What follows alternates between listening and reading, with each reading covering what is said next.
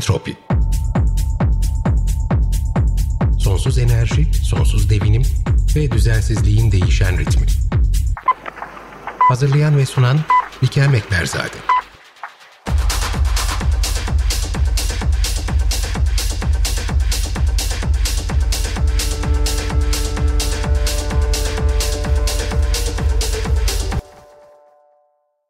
Az sonra gazeteci Sedat Aral ile birlikte Irak'a bir yolculuk yapacağız ve Orta Doğu'yu konuşacağız. Bugün günlerden 19 Eylül 2022 Entropi'ye hoş geldiniz. Sevgili Sedat hoş geldin. Tekrar bir Entropi bölümünde beraberiz. Seninle iki bölüm yaptık şimdiye kadar. E, her ikisi Afganistan üzerineydi. Hem güncel durumu konuştuk hem de Afganistan'ın geçmişini konuştuk. Sen bize orada, orada olan biteni biraz tarihçesini anlattı. Şimdi farklı bir coğrafyaya gidiyoruz. Bu sefer Irak'ta beraberiz. Irak'ta da sen uzun yıllar çalıştın. Hem oradaki politik aktörleri tanıyorsun hem de olan biteni aşinasın. Son zamanlarda tekrardan Irak gündeme geldi. Aslında Irak'ın normal şartlarda hiç gündemden düşmemesi gerekiyordu ama dünyada o kadar garip şeyler oluyor ki o da biraz gündem listesinde aşağıya doğru kaydı maalesef. Fakat çok tanıdık insanları görüyoruz. Tekrardan e, belirli başlı hani olağan şüpheliler gene e, meydandalar. Hem ülkeler olarak hem de İran içerisindeki politik aktörler olarak bunlardan e, özellikle Muktadar Sadır gene ismini sıklıkla duymaya başladığımız aktörlerden bir tanesi. Kendisi Şia ve aynı zamanda da e, babası Büyük Ayetullah Muhammed'in de ilk öncesinde işte bu hayır işleri, cemaat falan peşmeken o tarz şeyleri e, izleyen, takip eden oğlu olarak kendisini göstermeye çalışsa da daha sonra Mehdi ordusunu kurarak e, işte mahalleleri koruma altına alalım, e, biz sizi koruyalım tarzı şeylerle işin içine girip ondan sonra e, bazı protesto gösterilerinde ya da kendi düzenledikleri saldırılarda isimlerini sıklıkla duyduğumuz e, gruplardan bir tanesi haline gelmişlerdi. Benim anlattığım 2000'lerin başı. Ve Mukteda Sadır hep böyle ara ara sahneye çıktı. Popülerleşti. Popülerizmden bence beslenen figürlerden bir tanesi. Sosyal medyada da oldukça sesini duyduğumuz, yüksek sesini yüksekçe duyduğumuz birisi. Genç, inanılmaz derecede tabii ki e, konservatif ve konservativizmden de beslenen e, bir grup fakat çok beklenmedik yerlerde de liberal yaklaşımları da olabiliyor aslında. Ama bunu da biraz işte onun popülü, popülizme olan sevdasına bağlıyorum ben. Şimdi ben mikrofonu sana bırakacağım. E, çünkü sadece Mukteda El Sadır'ın e, ortaya çıkması değil aslında Irak'ta olan bitenler. Arka planda da daha büyük şeyler de oluyor. Bize Şöyle bir toparlar mısın? Irak'ta neler oluyor? Ondan sonra da e, şu güncel son yaşananları seninle birlikte bir değerlendirelim. Çok teşekkürler tekrardan yayına çağırdığın için. Orta Doğu'ya ben baktığım zaman bir resim görüyorum. O resimde genellikle Tevrat'ın kapağı gibi bir şey oluyor. Yani herhalde bir 5000 yılı falan var orada. O yüzden Orta Doğu'da bir ara hatırlarsan bir ara birileri bir şeyler sormuştu bana. Orta Doğu'da yeni bir şey var mı diye sormuştu. Vallahi demiştim en son en yeni hikaye Haçlı Seferleri hala sürüyor demiştim. Yani Doğru. E, aslında çok fazla değişen bir şey yok. Aktörler değişiyor, insanlar değişiyor. İşte Sadır geliyor, Madır gidiyor bilmem ne yani. Ama sonucunda bir tane şeyi çok görmeye başladım ben. Irak'ta arkadaşlarımla konuşuyordum o saldırılardan sonra. İnsanlar yorgun iken. Savaştan yorulmuş artık. Adamları artık caddede çevirip vurduklarında bile tepki göstermiyor insanlar. Yani o iç savaşlardan, dış savaşlardan, işgallerden, hayatları boyunca gördüğü o muhafazakar mı, liberal mi belli olmayan politikacılardan bıkmış durumda. Batıya göçü falan gördüğün zaman aslında anlıyorsun. İnsanların kaçışını anlıyorsun. İnsanlar hı kendi ülkelerini, kendi topraklarını tuvalet deliği gibi görmeye başladılar. En korkuncu o. Yani bunu yaşayan ülkelerden bir tanesi Irak. Yani Sadır, Saddam Hüseyin'e karşıydı. Evet o zamanlar işte babası da karşıydı. İşte Basra'daki bir takım ayaklanmalar vardı. Yani aslında aslında günceli veyahut da eskisi yok olaylar. En yeni şey şu anda Orta Doğu'da olan en yeni şey Lübnan'da da bununla karşılaşıyoruz. Türkiye'de de karşılaşıyoruz aslında. Irak'ta daha belirgin ortaya çıkmaya başladı. Yani Irak'ta artık insanların üzerine dinamit bağlayıp sokağa çıkarsa birbirleriyle çatışmayacak hale geldi insanlar. Kesinlikle, kesinlikle katılıyorum Yoruldu. sana. Hatta Yoruldu. E, bu, yani... belki de biraz şu e, politik olayların ve değişkenliğin böyle tepeleri oluyor. Ondan sonra aşağıya iniyorlar. İnsanlar biraz rahatlamaya başlıyor. Alışveriş merkezlerine gitmeye başlıyor. Mal ülkeye gelmeye başlıyor. Normalizasyon başlıyor derken patladanak gene bir şeyler oluyor. Birisi bir şeyleri istiyor, talep ediyor ve alamıyor ve onun üzerine de ortalık karışmaya başlıyor. Sadr'ın ne istediğini kimse bilmiyor işte. Dava hareketinin ne istediğini kimse bilmiyor. Politikacıların artık ne istediğini insanlar bilmiyorlar. Hangi sahikle hareket ediyorlar? Bugün mesela bakıyorsun işte Ukrayna Savaşı. Allah aşkına neden çıktı Ukrayna Savaşı tam Yani 2004'ten beri var olan bir takım olaylar vardı. Kimse üzerine gitmiyordu. Durdurmaya da çalışmıyordu. Hı, savaşalım dediler savaşta. Şimdi Irak'taki mesela Sadır biliyorsundur yani para göz bir heriftir. Babası da öyle. Kesinlikle. Kesinlikle evet. Ona çalışırdı. Ben hatta güzel güzel helikopterden ona indirilen para balyalarını izlerdim Basra'ya geldiğimde. Şimdi e, Sadr City'yi kurtardı işte. Bu Saddam City vardı eskiden hatırlarsın Bağdat'ta. Hı hı. Saddam City'nin adını değiştirdiler Sadr City yaptılar. Sadr City bir kamp haline geldi. Şii kampı haline gelmeye başladı. Hem de hem de Şii radikallerin kampı haline gelmeye başladı. Bu arada tabii Suriye'den kaçan Aleviler veyahut da Suriye'de Suriye'den gelip de Irak'ta tıkanan bir takım Alevi vatandaşlar vardı. Onlar da oraya sığınmaya başladılar. Orası bir askeri kamp havasına büründü. Aslında bir mahalleydi. Yani bildiğimiz aslında Etiler gibi falan bir yerdi Bağdat'ta şehrin dışında suburbia gibi bir kurulmuş işte eskiden aslında güzel evleri olan şimdi gece konduya dönmüş bir mahalleydi. Sadr City olduktan sonra duvarları etrafı çevrildi. Ee, bir askeri kamp havasına sokuldu. Dışarıda, içeride bilmem nerede falan. Yani toplumlarda bıkkınlığı yaratan şeylerden bir tanesi de bu. Şehirler artık hayatın kendisini yansıtmamaya başladı. Yani bakıyorsun mesela Sadr'ın kendi adamları, kendi çevresi işte dava hareketinin onlar da aslında Şii, onlar da bambaşka bir yöne gidiyor. Ülkedeki Sünni hareketler mesela Sünni Şii savaşı değildi oradaki çıkan savaş. Şii Şii savaşıydı aslında. Hı hı. Yani hareketiyle Sadr'ın adamları kapışıyordu orada. Yani geçenlerde olan olaylarda. Şimdi haberlerde bunu algılayacak artık insan da yok. Irak'ta tekrardan iç savaş başlar mı? Ya başlatmak istiyorlar zaten son, son 4 yıldır herkesi birbirine vurdurtmak için bir takım şeyler yapıyorlar ama artık halk takmak istemiyor, umursamıyor. Tabii, tabii, tabii. İde idealler kayboldu.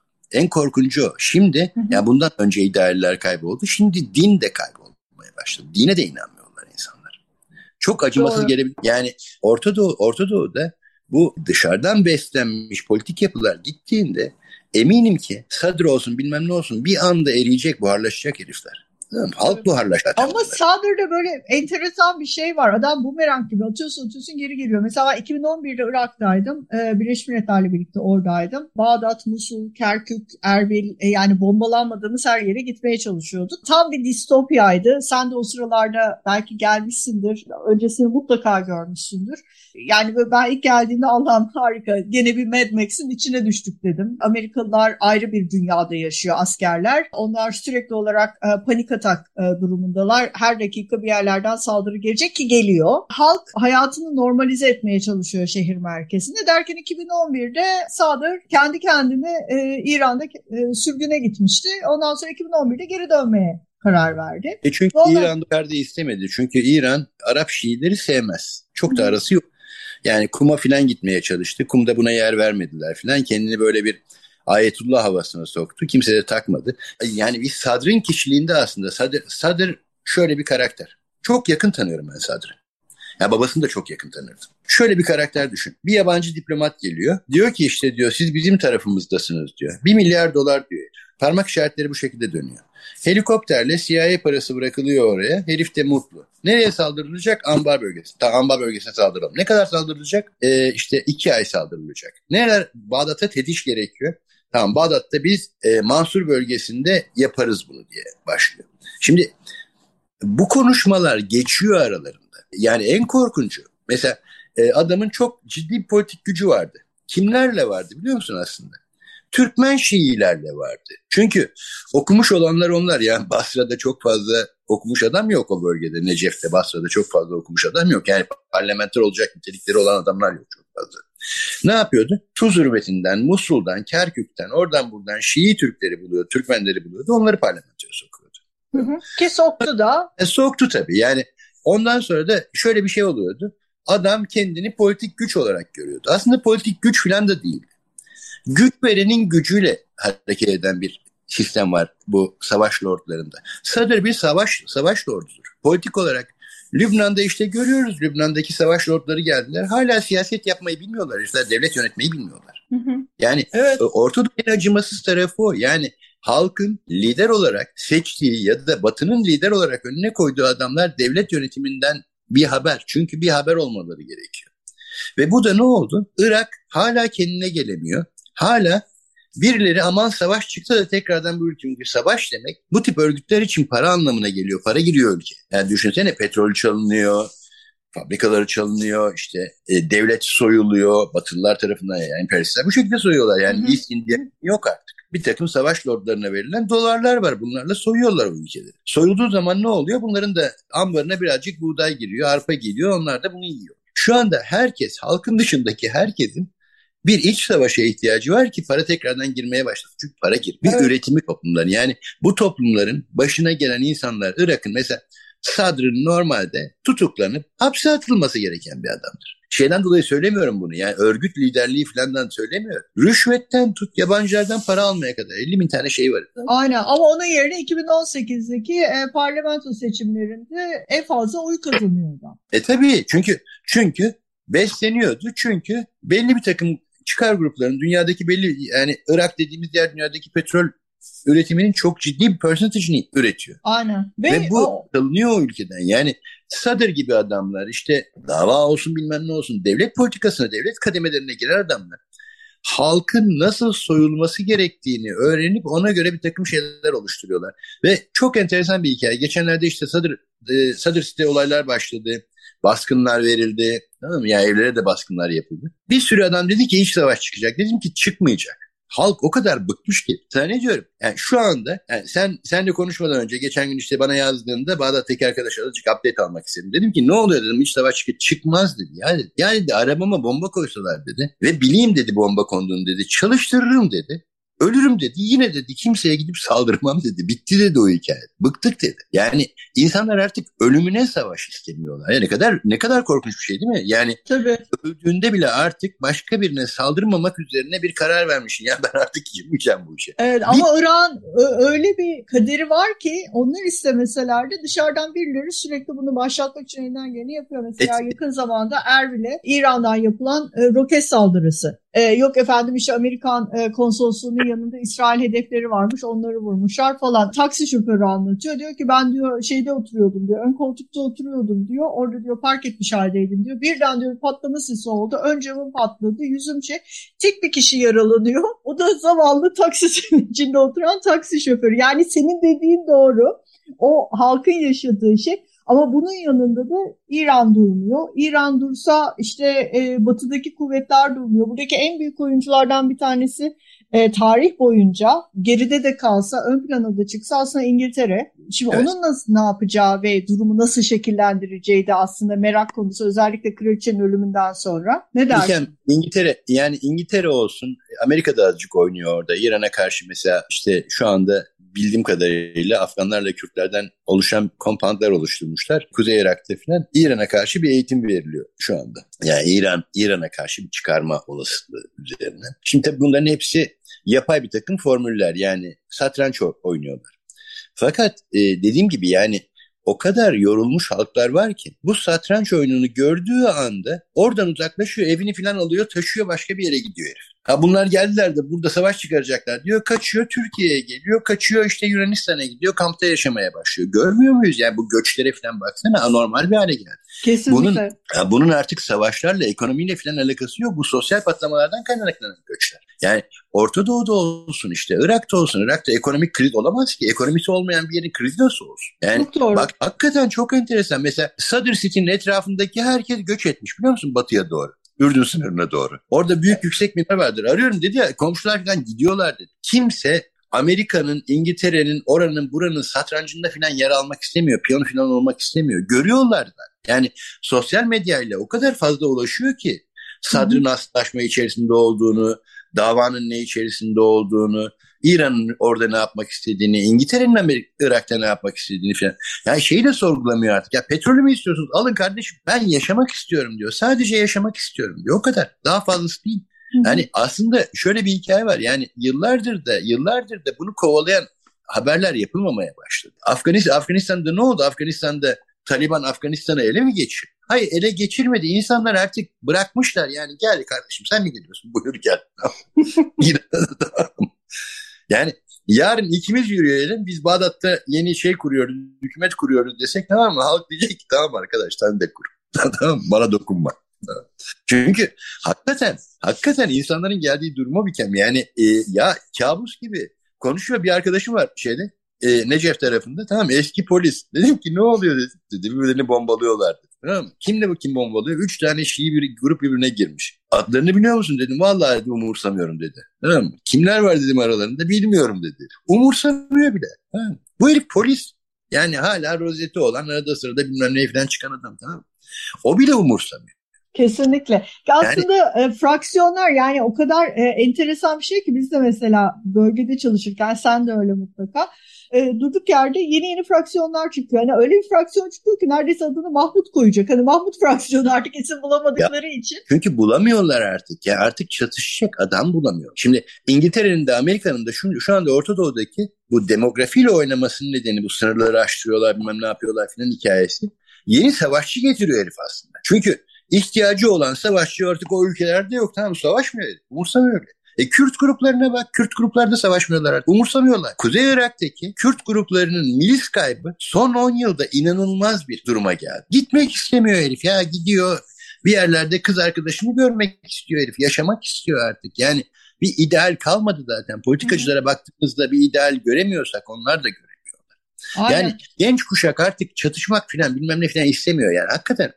Büyük evet. bir sosyolojik durum var ortada. Yani durum artık Orta Doğu'daki duruma baktığınız zaman artık e, bölgesel savaşlar veyahut da çatışma prensipleriyle bakamıyorsun. Çünkü bir taraf çatışmak istiyor. Yani Irak'ta şeyi düşünsene Sadri'nin ilk hareketi değil bu. 4-5 yıl önce de başladı. Daha önce de yaptı. Çok çok önce tabii tabii. 2000'lerin 10... başında da var. 2004'te zaten Sadr ortaya çıktı galiba doğru hatırlıyorsun. 10 yıldır ilk e, ilk kez ben geçen gün işte konuştuktan sonra seninle konuştuktan sonra fark ettim ya herifler savaş başlatmak istiyorlar. İngiliz, Avrupalısı falan başlamıyor savaş. Yani düşünsene elinde bir tane şey var, meşale var. Yakacaksın, yakacaksın, kibriti çakıyorsun abi. Yanıyor puf.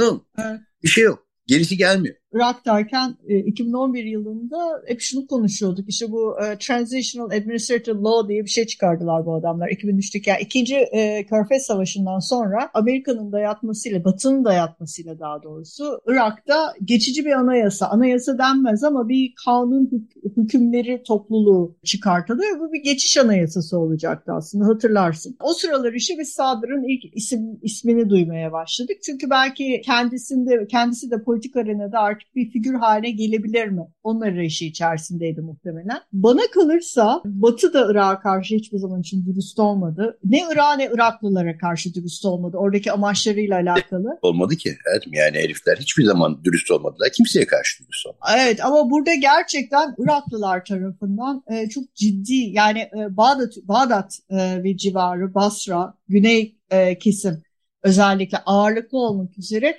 e, çok ciddi bir hayal kırıklığıyla karşı karşıya kaldılar. Şöyle, e, tamam bu adamlar bizi geldiler, işte kurtarıcılarımız olarak geldiler, bombaladılar, parçaladılar, paramparça ettiler.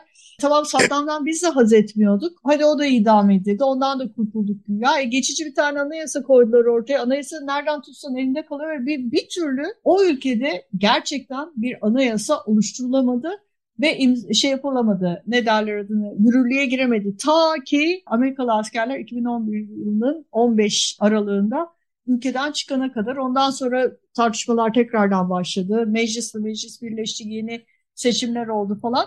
Ve bütün bu e, gaz ve toz bulutundan e, Sadır gibiler beslendi aslında. Hala da devam ediyor. Evet. Ya opportunist, fırsatçı, e, fırsat bulduğu zaman bir kurtarıcı olarak eli bol bir e, cömert bir ne derler adını derviş olarak kendisini biraz öyle gösteriyoruz. Bunların bir de bir de yardım kolları var. İşte ihtiyacı evet. olanlara. Sen daha iyi bilirsin. Babası da çok fazla böyle yemek memek falan dağıtırlardı. Ailenin bildiğim kadarıyla Amerika'dan e, 2003 savaşında aldığı yaklaşık 20 küsür milyar dolar var. O kendine şu anda aslında hala eski zamanlardaki ben kendime bir kabuk oluşturacağım. Bunun içerisinde daha fazla kazanacağım, daha fazla kazanacağım, daha fazla kazanacağım Birilerinin ölmesi gerekiyor bunun için. Evet hadi öldürelim birilerini.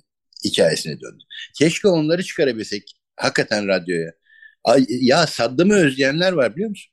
Onu ben Irak'tayken çok duydum. Yani tamam yani, diyorlardı insan hakları ihlalleri bir tarafa ama en azından e, hayatımızı öngörebiliyorduk. Ya, yani erken hesabını yapabiliyordu herif işe gidecek mi gitmeyecek mi? Yani şu anda Irak'ta yaşayanların sana ne diyorum yani adam Sadır hareketlenmeye başladığı anda ya da işte gruplardan bir tanesi hareketlenmeye başladığı anda karısına çoluğuna çocuğuna toplanın gidiyoruz deyip gidiyor herifler. Başka bir yerde başka bir şey olduğunda gitmeye başlıyor. Yani Orta Doğu'dan olan göçlere baktığın zaman bunun artık sa- sadece savaşla, sadece ekonomiyle bilmem ne de falan açıklanacak bir durumu yok. Bu sosyal yıkılmışlık bence. Yani Kesinlikle. Sadıkların yaptığı şey şu anda savaşa zorluyorlar. Savaşmayan insanların kaçmasından da zerre haz etmemeye başlıyorlar. Ve dikkat edersen şimdi artık ülkelerin ülkelerle savaşı gündeme gelmeye başladı. Çok yakın bir zamanda mesela Irak'la Suriye arasında çatışma başlarsa şaşırma. Çünkü artık içeride savaşları çıkaramıyorlar. Dışarıdan bir düşman ithal etmek zorundalar. Ki bu da konuşulmaya başlandı. Ee, yani konuşulan şeylerden bir tanesi en azından. Sınır, sınır, sınır problemleri şimdi şimdilerde parlamentoda iki parlamentoda birden sınır problemleri konuşuluyor. Benim bildiğim kadarıyla Irak'la Suriye arasında, Irak'la Ürdün arasında hiçbir sınır problemi yok. Yok zaten İngilizler cetvelle çizmişler, bırakmışlar bu siyasi sensin, bu da sensin. Tabii, tabii, tabii. Hem öyle hem öyle hem de e, Ürdün, Ürdün her zaman için e, Irak'ın tampon bölgesi gibi gibiydi. Yani bir sıkıntı olduğu zaman Ürdün'e geçirir ondan sonra Ürdün'den Irak'a tekrardan geri gelinir. Ve şimdi senin de söylediğin gibi e, burada tansiyonlar yükselmeye başlıyor. Yani politik olarak şu andaki dönemi Irak'taki hatta hatta hatta Suriye'deki veya Irak'taki yani bütün çünkü o coğrafya aslında tek bir ülke. Yani o coğrafyada konuşulan dilde, geleneklerde, dinde, e, çarpıklıklarda, düzgünlüklerde hepsi bir tane ülkeye ait. Yani Ürdün, Irak, Suriye birlikte hareket eden bir kütle. O kütlede şu anda politik anlamda konuşulabilecek hiçbir şey yok. Sosyal anlamda konuşmak gerekiyorsa konuşuluyor. Yani Sadır bir sabah uyandığında yapayalnız kalkabilir. Yani bir kalkar adamları yok. Tamam Gitmişler herifler. Tamam Yoklar yani. Çünkü milisine para veriyor. Bak onların arasında milisler tanıyorum. Subay tanıyorum onların arasında. Maaşını alıyor bilmem ne filan bir gün ondan bile vazgeçebilir. Çünkü sıkılmış artık. Yani sabah akşam bir retorik uğruna bir yerlere koşturuyor geliyor. Herif asker güya tamam Ne yapıyorsun abi orada? Gidiyorum diyor sniper'ım ben. Gidiyor orada bekliyor. Akşama kadar bir şey gelmezse tamam diyor evime gideyim diyor. Birden bir alarm çalıyor. Sabahleyin kaldırıyorlar herifi. Hadi sen tekrardan o noktaya gidiyorsun. Sniper'lık yapacaksın. Tekrardan oraya gidiyor. Yani aslında bunu film olarak düşündüğünde komedi filmi bu ya. Ko trajik komik bir durum. Gerçekten öyle. Ve şey de yok, senin de söylediğin gibi son da yok. Halk da bunun sonu olmadığını bildiği için artık yılmış vaziyette. Sedat çok konuşacak şey var. Biz bu bölgeye tekrar geri döneceğiz seninle beraber. Mutlaka ha. Ama yani gerçekten çok konuşulacak şey var bu konuda. Çünkü hep biz politik olarak bakıyoruz. Bu, bu toplumlarda artık politik olarak konuşulabilecek bir şey yok. Türkiye'de var mı politik olarak konuşulabilecek bir şey? Hiçbir şey yok. Ve e, artık yavaş yavaş bizim belki de senin nacizane benim e, sahada e, gözlemlediklerimizi bu ülkelerde yavaş yavaş belki de e, Türkiye'deki e, dinleyicileri de bir gözlemci olarak aktarmamız gerekiyor. Çünkü basın yazıp çiziyor, insanların kafası daha fazla karışıyor sen o kadar çok e, sulandır, sulandırıp yani böyle belirli eleklerden geçtikten, belirli filtrelerden geçtikten sonra bu haberler yansıtılıyor ki halka. Çok basitmiş gibi. Ben seninle bir araya gelmeden önce bazı şeylerin tarihlerini hatırlayayım diye e, böyle güzel bir özet sundukları için BBC'nin timeline'ına bakayım dedim. Ya dedim hani hangisinin Irak'ta ne olmuştu yanlış bir şey söylemeyeyim diye. Bir baktım o kadar o kadar büyük bir genelleme ki eğer Irak'ta olan biteni BBC'nin akışından, e, zaman serisinden izlemeye çalışıyorsanız Irak'ta gerçekten ne olup ne bittiğinin büyük bir bölümünü kaçırmışsınız demektir. O yüzden senle beraber buluşup bunları e, konuşmaya devam edelim. Çünkü artık raw bir haber yok izleyiciye ulaşan. Yani ham haber e, yok, e, evet. Bir ham haber yok. Yani geldiğinde işte gerçekten olan bir olay falan yok. Yani ben mesela duyuyorum bugün sabahleyin şey radyosunu dinliyordum. BBC Arap şey dinliyordum. Yarısından çoğu atmasyon. Bildiğin atıyorlar yani. Çünkü tamam, sahada ya, kaynakları yok artık. Ya kay, kaynaktan, kaynaktan ziyade o kadar sistemin içerisindeki corporation'larla birleşmiş durumda ki artık.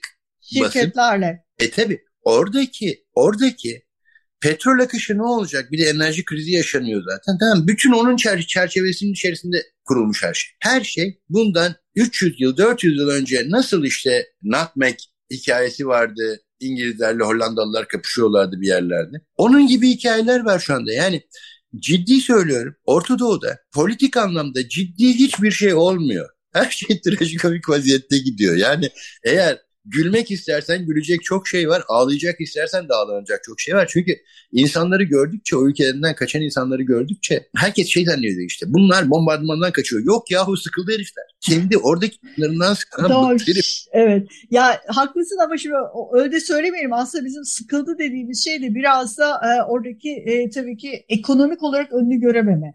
E, bu da bambaşka bir şey. Bunu daha e, bir başka şimdi vaktimiz bitti ama bir sonraki bölümde uzun uzun konuşalım. Mesela benim orada olduğu dönemde inanır mısın canlı bomba patlaması sonrası e, yani bu intihar bombacılarının kendilerini patlatması sonrası ölen insandan yüzlerce kat daha fazla intihar vakası vardı. Çünkü evet. e, aileler çökmüş, kredi borçları ödenemiyor ve ailenin bütün bu e, ekonomik yükünü sırtında taşıyan kişi daha fazla buna dayanamadığı için ve daha fazla ailesinin perişan olduğunu görmemek için biraz da bencilce kendi hayatını alıyordu. Bunlar da tabii madalyonun öteki yüzü. Kaçabilen kaçıyor, kaçamayan ülke içerisinde kendi hayatını son veriyor ve böyle bir sarmanın içerisinde Irak e, gündemde böyle açtığın zaman dış haberlerde köşede bir ufacık bir şeyi eğer bir bombalama olmuşsa ya da bir ayaklanma olmuşsa biraz daha büyük bir sayfanın bölümünde yer alıyor ama kimse ne olduğunu tam olarak bilmiyor. Ben hep şey düşünüyorum işte yani